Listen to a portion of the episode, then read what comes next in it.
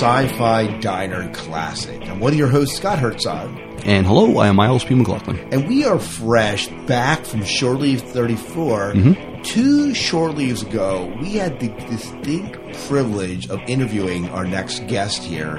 Um, so this is an interview that was two years old. But Mm-hmm. Two years ago, we had a chance of interviewing this guy. Who, who is this? The great Edward James Olmos. The great admiral himself, Mm-hmm. right? And this was um, just a few months after uh, uh, Battlestar Galactica uh, ended its, uh, you know, it, it was its, in its series. So Yeah. fresh off that, yeah. fresh off that. Mm-hmm. And, you know, again, we often go back to this, and you've heard us tell the story if you've been with us long enough. But he gave us this interview after a full day of signing autographs, speaking to people, and he was tired. And yet he Mm-hmm. sat down with us for 45 minutes. I know that was. I mean, extremely generous of the guy, but I, he's a class act.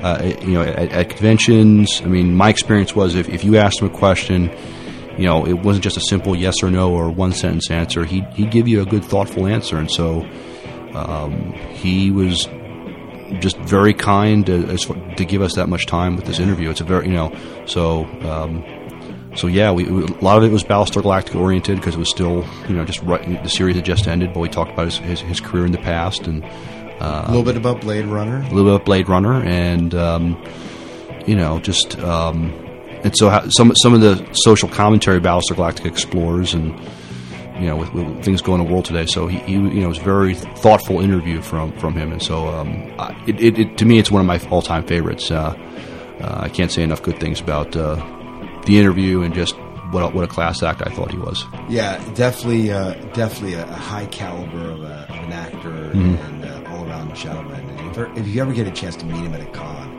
he was just phenomenal. I, absolutely. Yeah, and so thank you again. We say thank you. That was Leave 32, we were so grateful to just have him there. And, uh, and so we hope you enjoy this interview, bringing you without the news and the other stuff that we put into the original podcast when we first released this in the, uh, I guess when we were in the 70s back then. So 70 episodes ago. Wow. So, but um, we hope you enjoy our re-release of this interview and uh, James. Olmos.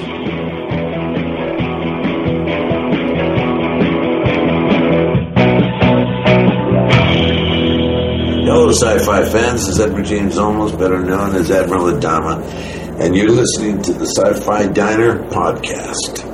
Welcome, and don't forget, this is the best podcast on the internet. So say we all.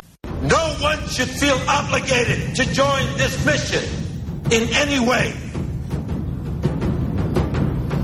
This is a decision I have made for myself. If it turns out that there are not enough personnel to crew Galactica, I will lead a Raptor assault with anyone who is willing to join me.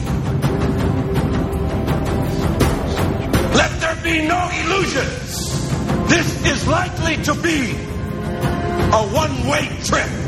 So don't volunteer out of sentiment or emotion.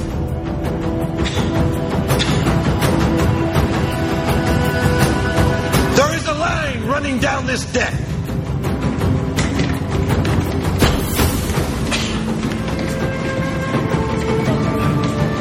Volunteers, move to the starboard side. Everyone else to the port.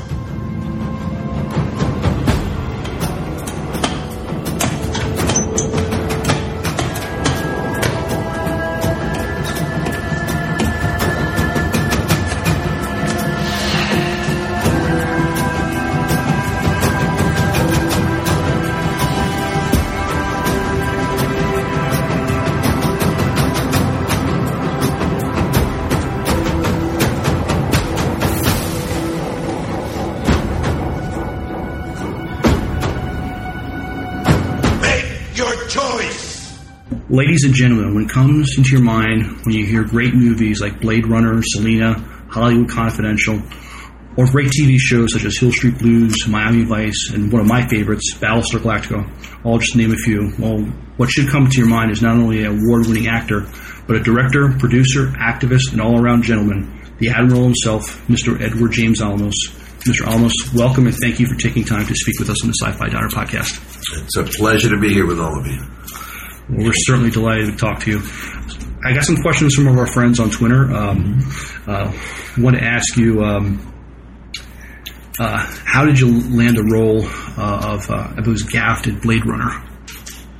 Um, I was doing a play on Broadway at the time called uh, Zoot Suit, and um, one of the producers, Katy Haber, um, had seen me perform and, and told Ridley about me, and so um, Ridley uh, called me in, and they offered me the role.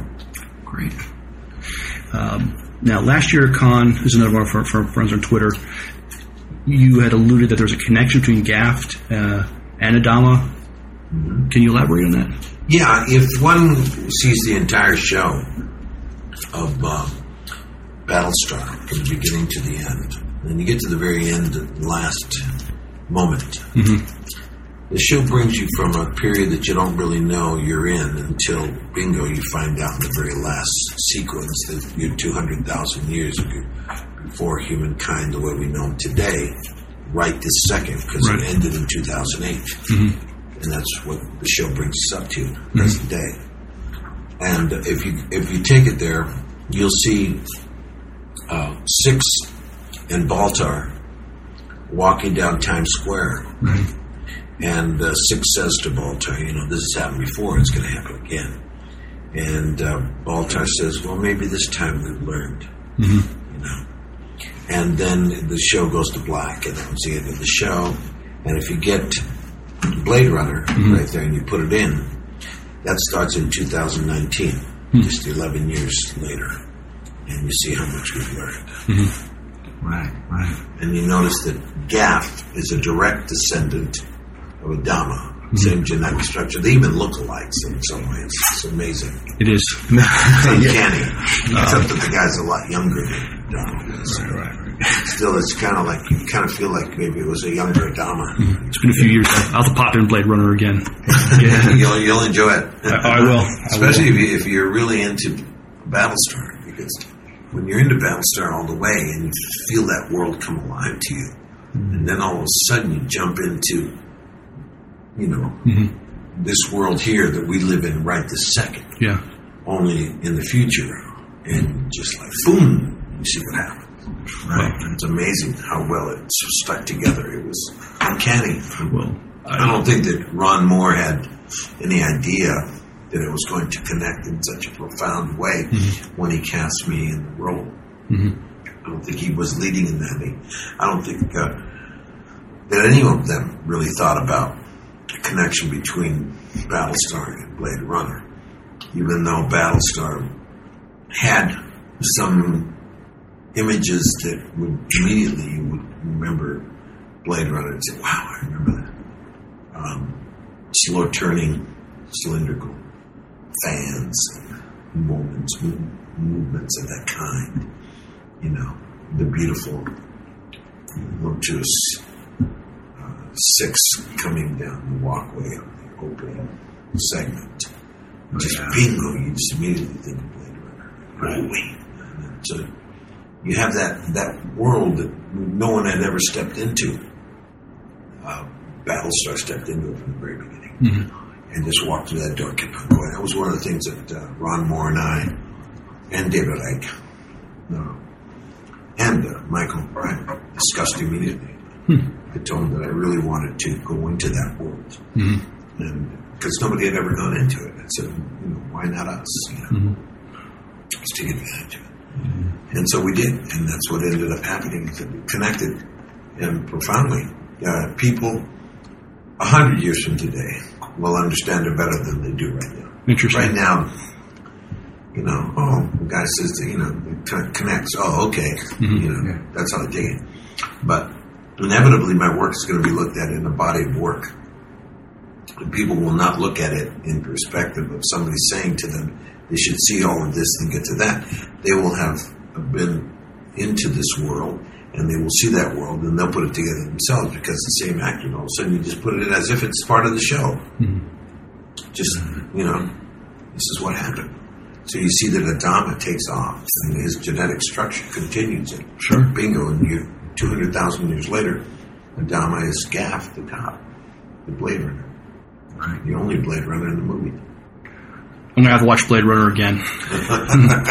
You know, I'm so happy you did. Yeah. it's uh, you know, a lot of what you're saying here. There's a lot of social commentary in Battlestar. One of the things that we've that I know I've appreciated about Battlestar, and I know when we talked to Richard Hatch, that one of the best things about Battlestar stars that comments on society, talks about it, but doesn't necessarily say you have to believe this. It opens it up to explore the questions and explore the possibilities, but not necessarily give you a right or wrong answer. And I think so that makes some of the best sci-fi. I mean, you're challenged to think for yourself. I think so. I think it does, and uh, as long as you don't indicate or, you know, make people, you know, manipulate them so that they all feel the same thing. Right. I- you're allowing people to have their own objective feel about what they, they're doing here, and that's what happened in the show. I said it today in the panel, on the panels that we had, um, and uh, I said that the audience had a profound effect on this show, like no other show in the history of television had ever had. Meaning that because the advent of the internet, the advent of twittering, of blogging, the advent of uh, Facebook, you know, what happened was that the show's writers would write the show. Then the production crew would get, get the script, which was already at one very high level, and augment it to another level by putting wardrobe into it, putting sound into it, putting the acting into it, putting the camera work, you know, the directorial, uh, you know, understanding of script, and brought it to life, and it augmented it, brought it to a higher level. Then we passed all of that on to the post production, and post production then added all of their uh, special effects, all of the music, all of the scoring, all of the, the sound, you know, wall of the sound effects, and and and uh, uh, editing, and just elevated it to a much higher level than even the production could ever have imagined. Then they put it on the air, and the moment that someone saw it in whatever regions of the planet, somebody it was passed over television to them, they immediately downloaded it. They immediately put it on the internet and they sent it out. So people who saw for the first time, say in you know uh, a part of the United States, maybe got it before another part of the United States, or maybe in, in the case of the very first uh, season, England got it first. They used to get it uh, a couple of days before we did in the United States, and so they got it. And as soon as they got it, somebody put it on the internet. So people here were watching it almost simultaneously. It was uncanny. If, if you were really into computers and you knew how to make it work for you, you were getting it almost to the moment because somebody was downloading it right at that moment and feeding it. And so therefore it was, you know, the moment that it finished, somebody was, was watching it already and getting close to the end in some other part of the world. Then the blogging started and people started to talk about what it meant to them mm-hmm. not what it what the writer was trying to say, but what the show meant to them. And they took it to a really a much further. They saw into this. Oh my God! The combinations of ideas that came out of the audience was unprecedented. Oh, this means this, and this means that, and oh no, no, no! Because if you remember back, that oh, this is much more in the case of this is happening, and Right. pretty soon the writers were on their blogging with them saying, well, in some context, I, I never wrote, wrote it in that manner, but I can see what you mean. So all of a sudden, the show got augmented to an even higher level. Then the writers went back and started writing for the next shows from that level. Not from the level they started writing the show originally, but the augmented level that had gone on, including the blogging and the constructive, uh, creative criticism done by everyone that was watching it on the planet. I'm not talking about just one segment or one group. I'm talking about people, some people who had never watched sci fi got involved. And they would blog, and they found the blogs. And people talking to you know Bear McCreary about the music. It made him made Bear understand better his music, and the writers understood their writing even better. So all of a sudden, this became a very hands-on, interactive piece of work that we'd never had before. The fans invested themselves into it. And and we took them on on the legit. We we turned around and the writers said, "Yes, you're right," and they wrote from there. They didn't say, "Yes, you're right," and then, "Well, that doesn't matter. That's not my idea, so I'm going to only go with my ideas." No, they didn't do that. They did what really secure, creative people do. Somebody says, uh, you know, one, two, three, and the creative mind goes uh, four, five, six, seven, eight. And somebody goes nine, ten, and the other one goes 12, 13, 14, 15, 16. And all of a sudden you're to 16, where you would have never got to 16. It was just, if those two elements had not been put there. So that's what happened. I remember Rolling Stone calling Battlestar Galactica the most intelligent show on television. I remember that. I remember Time Magazine. They sat and went, the world started. Mm-hmm. Say. Critics adored the, the piece. Mm-hmm. They really found a voice that was speaking clearly to issues of terrorism, to issues of abortion, to issues of uh, you know suicide bombings. By the time you were done, you were thoroughly confused as to what you understood why suicide bombers do what they did. You could sympathize with them. Not sympathize, you understood. Uh-huh. Didn't mean you were sympathetic to mm-hmm. the, them, but you understood why they were doing this. Mm-hmm. Right. You know, I don't like a suicide bomber, no matter if it's for the right reason. Mm-hmm. Right. it's just not my way of understanding this kind of life that we lead. It's too short. So basically, it's it's been a, a very very difficult journey for humankind. I mean, Roslin, you know, everybody hates, uh, you know, this conflict that we have between right to life and right to choice. Mm-hmm. I mean, it causes so it's like a right to bear arms. Right. You know, it's Very polarizing. very, very polarizing, and it's very, very difficult, complex issue. Mm-hmm. Immigration, very complex issue. Mm-hmm. Some people try to make it very cut and dry, very simple. Yeah. But when you really get down to it, they're so, so complex the issues that we can't answer them. You know, some people say I can answer it, and okay, that's how you feel. Got it. But guess what? There are people who don't feel like you feel. So hmm. guess what? It's now become very complex. And therefore, you have your way of thinking, looking at it, and that person has their way of thinking about it. And then, how are you going to resolve the issue? And most of the time, you resolve it with violence. And hmm. that's the problem. That's why we were invited to the UN. I know. I was going to ask you. They're re- reconciliatory people. They, they reconcile. They they want to be able to get the Jew and the Palestinian to sit down and talk. Yeah. They want you know the you know the Taliban and, and the you know everybody else, the Christians, to sit down and talk. But it's it's pretty impossible. It's, it's, It's a very difficult conversation. it's ambitious, sure. Yeah, so that's what we do, took on, and, and, we didn't answer anything. All we did was hold a mirror up to the society that was watching the piece, and they had to deal with it themselves. But it made the people who were very, very honestly confused or had a strong sense of balance completely flip, because the Cylons had the one God, mm-hmm. Yeah. not the humanity. Yeah. Okay, bingo, right there. You said, what? Oh, yeah, that's what? Wait a minute. You know, they were, you know, Well, another thing I appreciate about Battlestar Galactica, as opposed to a lot of other sci-fi shows, was spirituality. Was, oh, man. I mean, it wasn't saying which way. Baltar was hated, but um, then you started to realize what Baltar was saying was what Christians have been saying since the beginning of Christianity. Right. Then we started to say, yourself, shit, wait a minute. Is this guy the, the devil? Is this mm-hmm. guy, you know, the, the bad guy who's talking, you know, through both sides of his mouth? Or was he really believing in what he was saying? Mm-hmm. You know? It really Confused. the complexity of faith. Yeah, and, and it wasn't like you were given an answer to this. All right. You know, you had to deal with Baltar every week to try to figure out if he was legit or not, if he really meant what he was saying, or if he didn't. And if you didn't hold on to your head, you'd get you'd, you'd pull up the wrong conclusion. Right.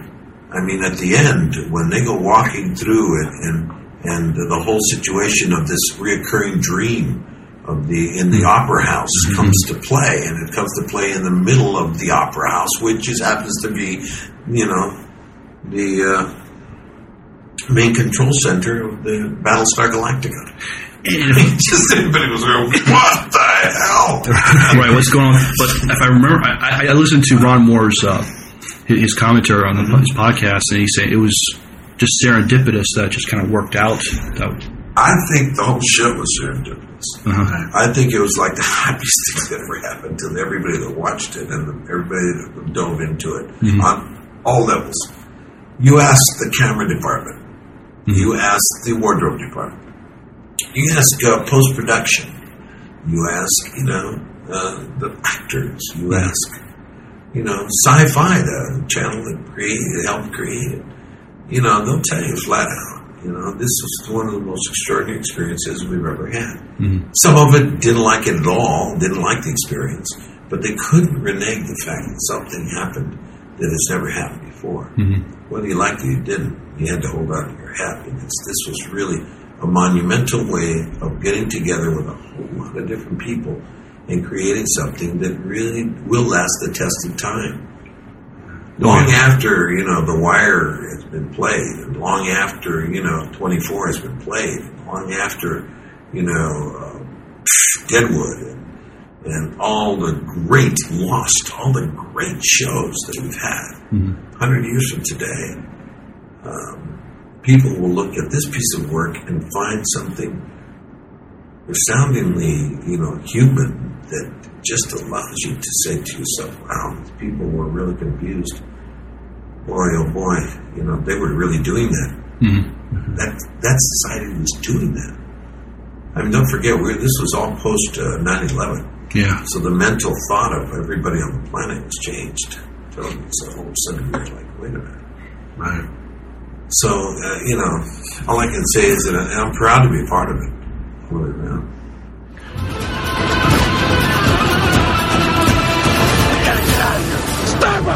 Starbuck, the ship! All stations report, sir. Connect me just to the ship. This is the Admiral.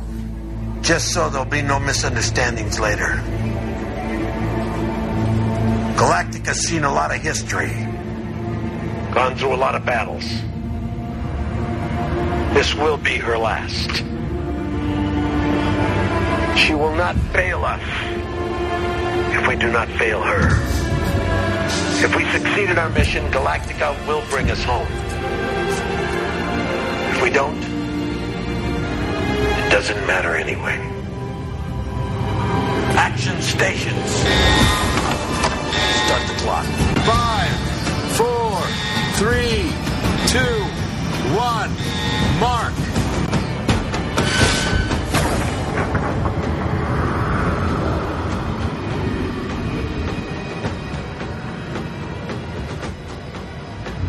Is there one episode or a couple episodes that, that maybe stand out to you that you Uh, the first episode was true. The, the kiss of incredible love for what we were doing. Ron Moore's, uh, the first one was 33. And uh, when we dove into that, after, it had been a long time after we had done the pilot. The miniseries was actually maybe almost about, uh, maybe a year over a year before Yeah. we got into doing the first show. and the very first show, 33, just threw you right into the world in such a way that, man, you never left. Boy, if you saw the miniseries and you enjoyed it and you went to episode one, you were hooked. Mm-hmm. It was over. It wasn't like you kind of said, well, I think I'll just kind of go through a couple more of these shows and that'll be it. You were stuck. and it was stuck for the good and the bad of it because, you know, we didn't really get our legs until, you know, towards the middle to the end of the first year. Mm-hmm. Then we kind of got our balance. And then by the second year, it started to grow. And third year was, you couldn't stop it. Fourth year, you just wanted more. And then, you know, at the end of the, well, it was the fourth season, but it was split into two seasons, became the fifth season, 4.5 season. Yeah. became, which is the last 10 shows that we did, became, uh, uh, phew, just didn't want it to stop. And that's why everybody felt the pain. Everybody that was in the movie, that was in that world, when they split up, everybody wept. Really, you had to be emotionally moved. There was no two ways about it. And you didn't have to maybe shed tears, but you sure in hell had to think about what this whole experience had been and where you ended up. You had no idea that you were 200,000 years before the existence of this planet. I mean, what? What? Where are we? Well, we'll call it Earth. Oh, yeah. Hmm. That's how Earth got its name. That was a clever way to do it. that was really good. Hmm. You know, it's just like stunning. You know, they're just looking at you know humanoids walking down the earth. They, they, they don't even have. They, well, some of the tribes have language, but we don't know how far advanced they are in the language. Others don't yet have language. You know, they had barely you know succumbed to some of the basic fundamentals of understanding. And, and I gotta tell you, these guys are. The writers were fantastic. They really they had a good time, and, and even they suffer now. We said it from the beginning when it started to move. We started meetings with the entire cast, and sit down in my trailer, and uh, we would talk about you know this journey, and uh, it was pretty evident that it was so well constructed that you could actually you felt and you knew and, and everybody thought it was just incredible that, that we were able to I was able to actually uh, chart out what was going to happen including the lack of understanding by the uh, uh, artistry in the community of our own actors. Very few people saw the program you know, that's why we never got an Emmy. I mean, we got it for special effects, so obviously they had to give us something because makeup and special effects were, were really doing great work, as was uh, the sound department and engineering, you know, sound engineering, and uh, you know, so they they got the, the technical awards had to come because of the impact of what we were doing, so they all Right. saw it.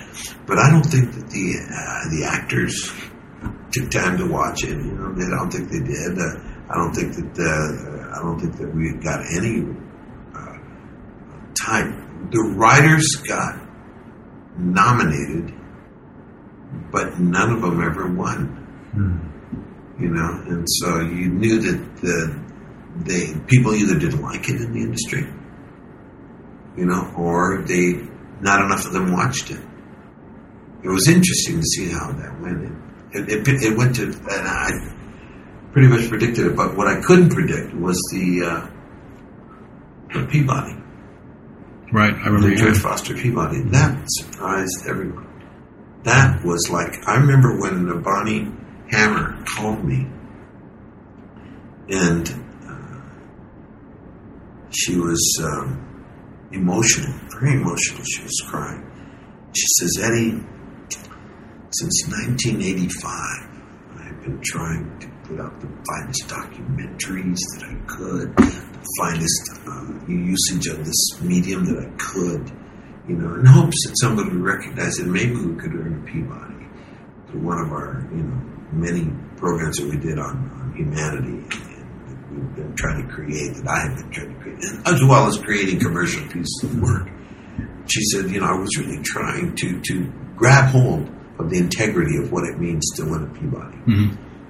and uh, never could. And I'm calling you today to let you know that we got one. I got a Peabody from Battlestar Galactica, and she was really emotionally moved. It was amazing. And when we went, we were all very proud to go. You know, it was just it's unusual, very unusual that you got that kind of because what the George Foster Peabody means is is really. Uh, indicative of what you said at the beginning, what Time Magazine said, what people were saying about the show, that it was a very strong usage of the, uh, great usage of the medium. Mhm. You know, and that's what the Peabody does. It goes around the world and looks at the way different uh, people are using electronic media, and they say thank you by giving them the highest award that they give out. And so they'll go to Russia, they'll get, they'll go to Europe, they'll go to Africa, they'll go to Latin America, they'll come to the United States, Canada, North America, and they'll look around and they'll see what the best shows are that are being played on television and radio and now on the internet. And they then say to them, This is the best of this year. This is the best of the radio and television and internet on the planet today. Here, boom. And that's what they've become.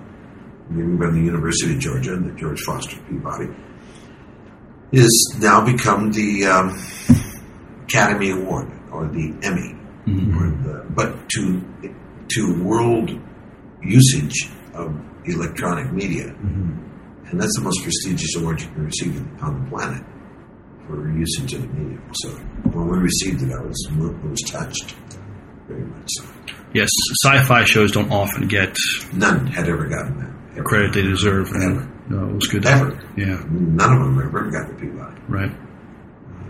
So sit back and hmm, interesting. What inspiration did you draw from to give life to the William Adama character? Did you use any historical military men as inspirations, or did you, you know?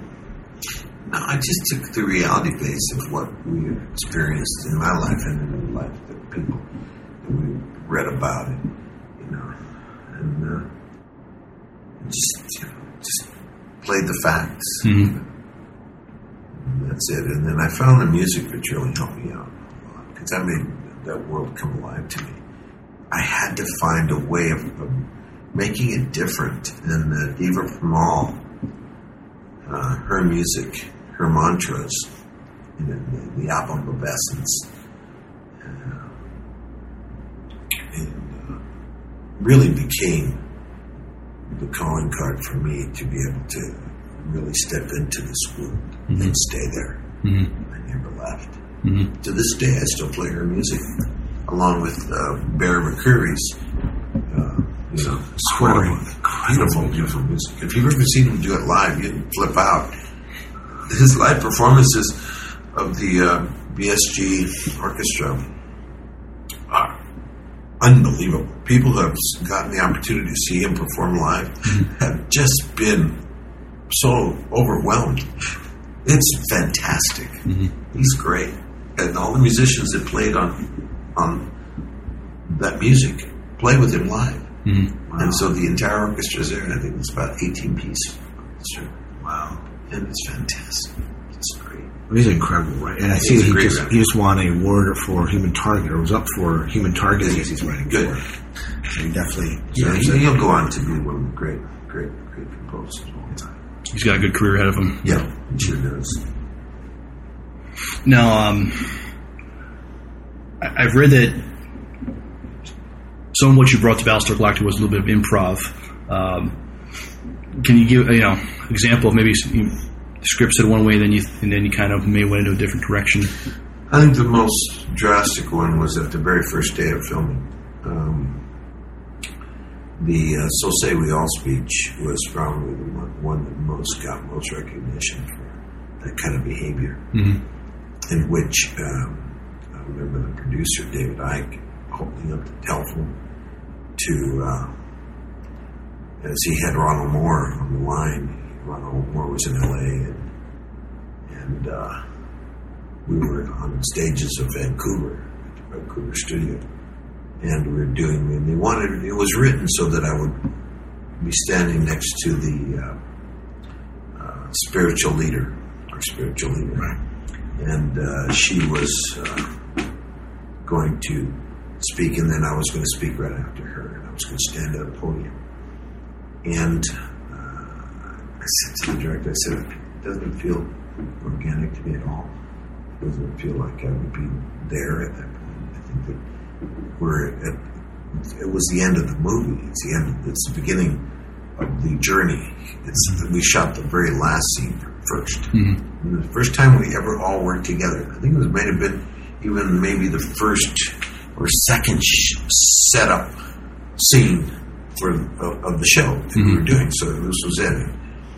So I uh, improv improvised the location that I started from, and improvised my walking through the, the, the bodies that lay on the ground, and where I started, and what made me move, where my my movement came from, and why I was going from point A to point B, how I was pushed into it, and how uh, I was shocked by the lack of, of hope that everyone was exhibiting and, and how knowing full well that the, the future of humanity rested in our hands right there. This few thousand people that were stuck on Battlestar Galactica because we didn't know.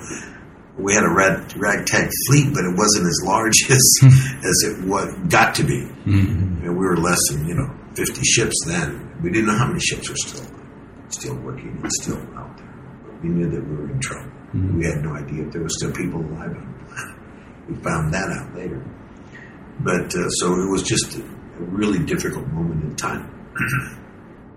and so the the So Say We All was not written the way it was, uh, we brought it and used it. And, and David Eick uh, held the phone up and says, uh, you, you won't believe this. To, to, uh, to Ron and he held up the phone and screaming, So say we all. So say we all. So say we all. And it wasn't written, but we all say it three times, building with enthusiasm across it, and bringing about this incredible feeling of, of triumph at the end of it, you know, giving people, you know, through this cohesive, collective unity of spirit, our hope that would drive us into the rest of the movie. And believe me, that So Say We All speech became the uh, Shakespearean moment of, of, of the piece. Yeah, I mean, Absolutely. I, I got it. I was like everybody was kind of almost numb, and you had to.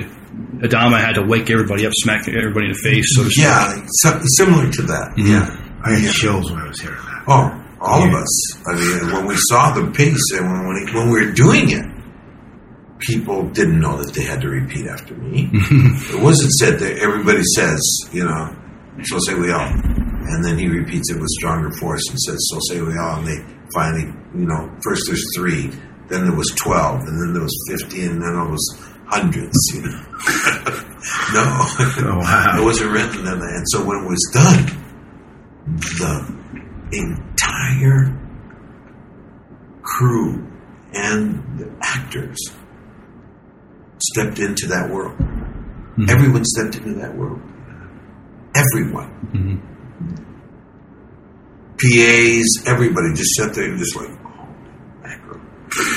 This is amazing.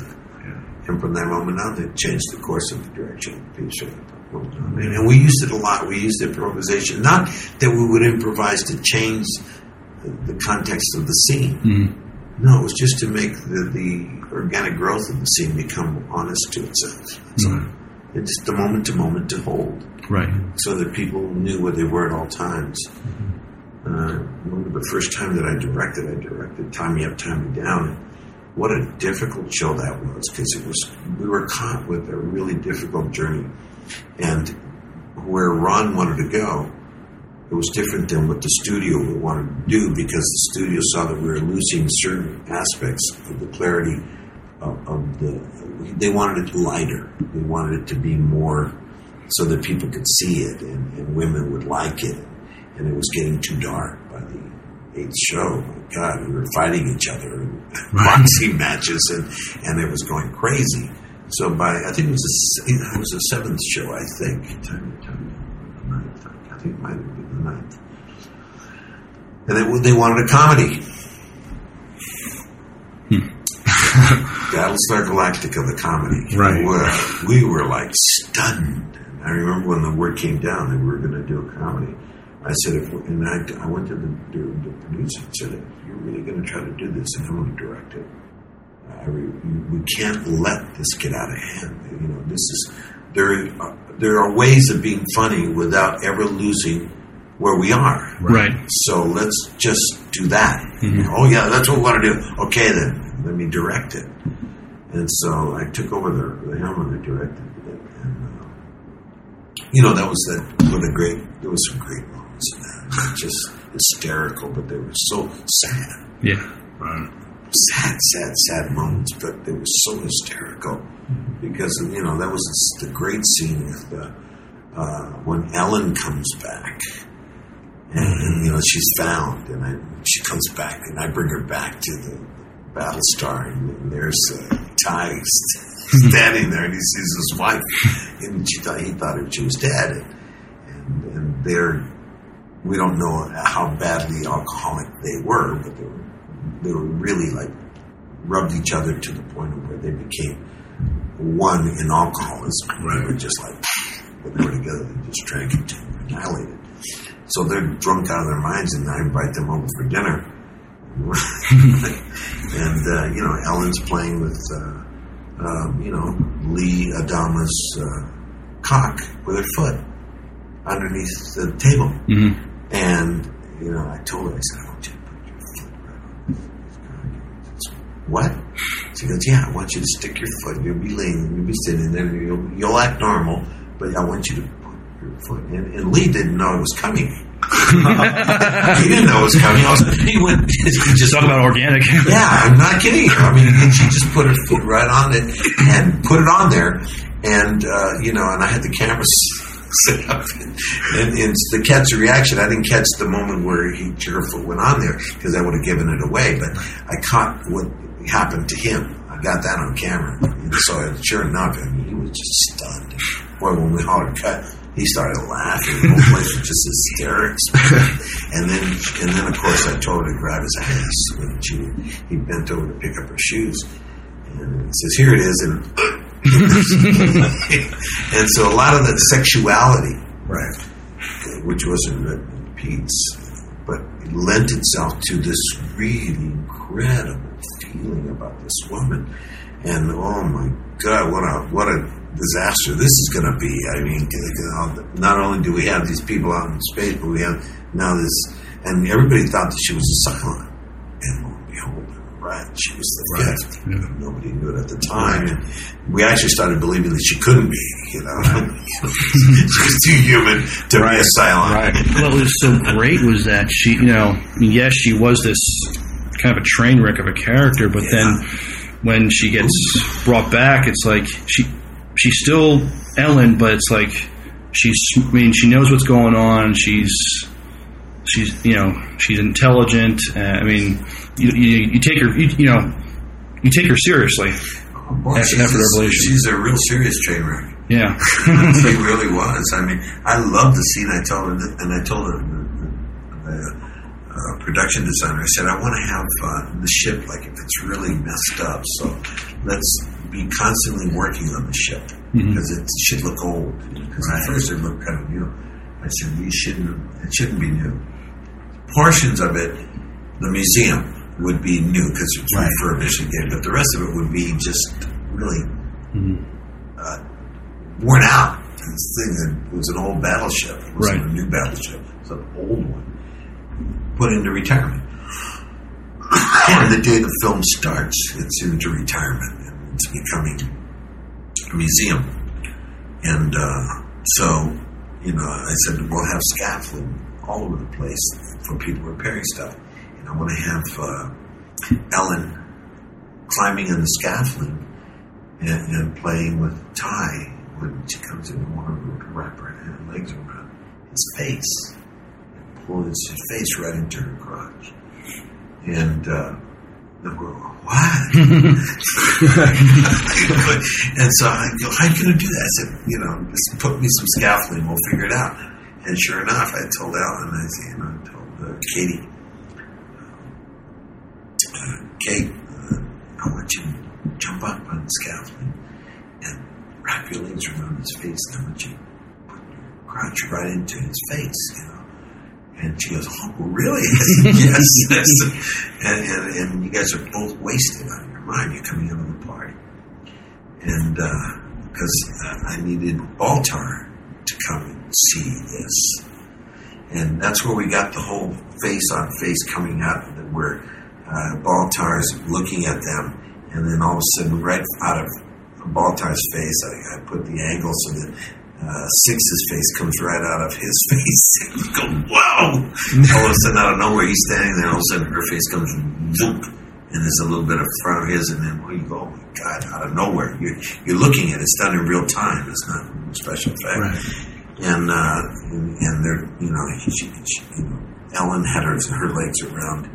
Uh, it's a wonderful scene, beautifully orchestrated, beautifully done by these actors. They so good. Man, oh man, was Kate Vernon was just a brilliant, brilliant artist. And they just went to the wall, and she had, and she was brought in. Her first scene was the drunk scene where she comes in at the very end of the movie, the very end when we're all standing there hollering at each other. Really difficult scene to do. Another really funny scene, but it was situational funny because of the situation. It wasn't funny because we were acting funny. Just timing, I guess. Yeah, timing and situation, and it became really hysterical. And um, you know, so anyway, we ended up doing that, and, and that, that all of those things, like trying to put humor into the Battlestar, was really, really very delicate, very difficult because you couldn't break the reality of what we're trying to do, or what really these people were undergoing. Right. Never forget it. Well, tell us a little bit about future projects. You is the Green Hornet? You in that? I have the Green Hornet right now that's coming out in January in 3D. Seth Rogen's playing the Green Hornet, and uh, it's it's it's a wonderful.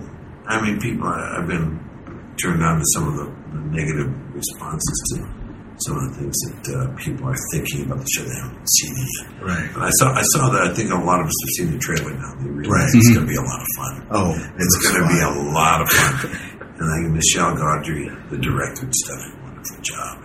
Now, of course, you know, people are always pessimistic and you know, sad. Yeah. That's how they are, and that's great. You know, pleasantly surprised.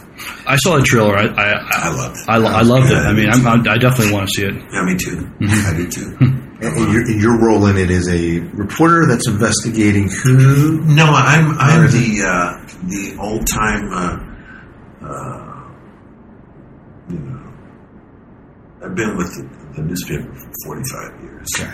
And I'm the head of uh, you know head of the head of the newspaper. And uh, mean, the Green Hornet's father owns the paper. Okay. And so uh, the Green Hornet, you know, Seth's character, is, is a very wealthy, spoiled kid. Oh yeah.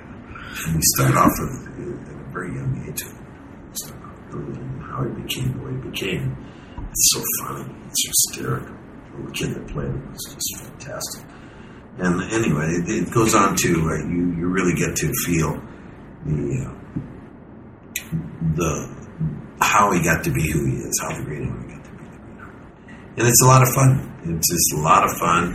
And this Kato, uh, done by Jay Jay Chou, um, is you know Bruce Lee played Kato on, on television in 1966. They did one season, and uh, then uh, you know Bruce didn't want to do it anymore because Kato doesn't talk.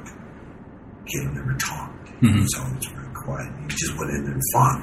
Whenever the Green Hornet would get into a problem, Kato would step in and boom, kick the shit out of everybody, and then would not say a word.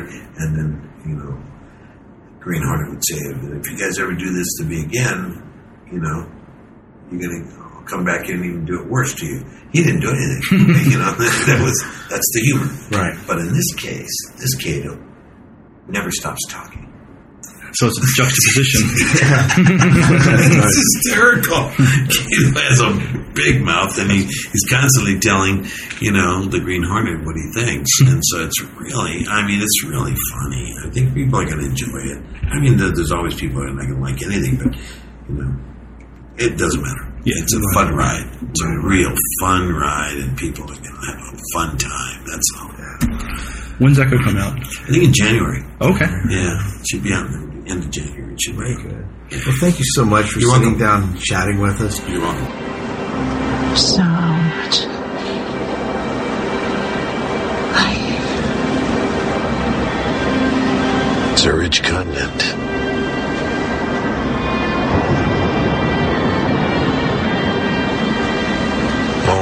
Wildlife than all the 12 colonies put together.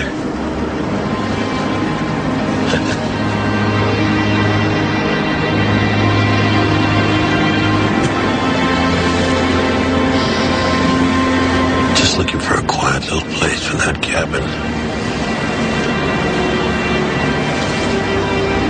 Maybe a garden. I don't have much of a green thumb, so I hope that you do.